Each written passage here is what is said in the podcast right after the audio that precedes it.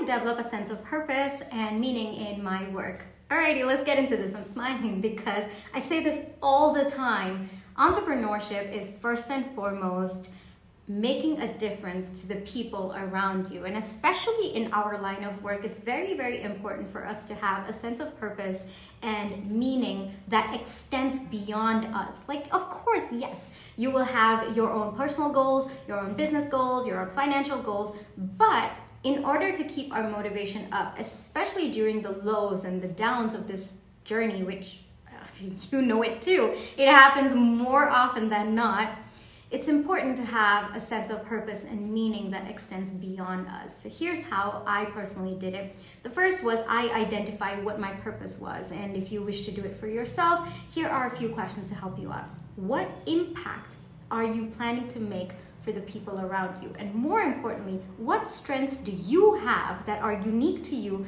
that can help you make a difference to the people around you? And that becomes your vision, right?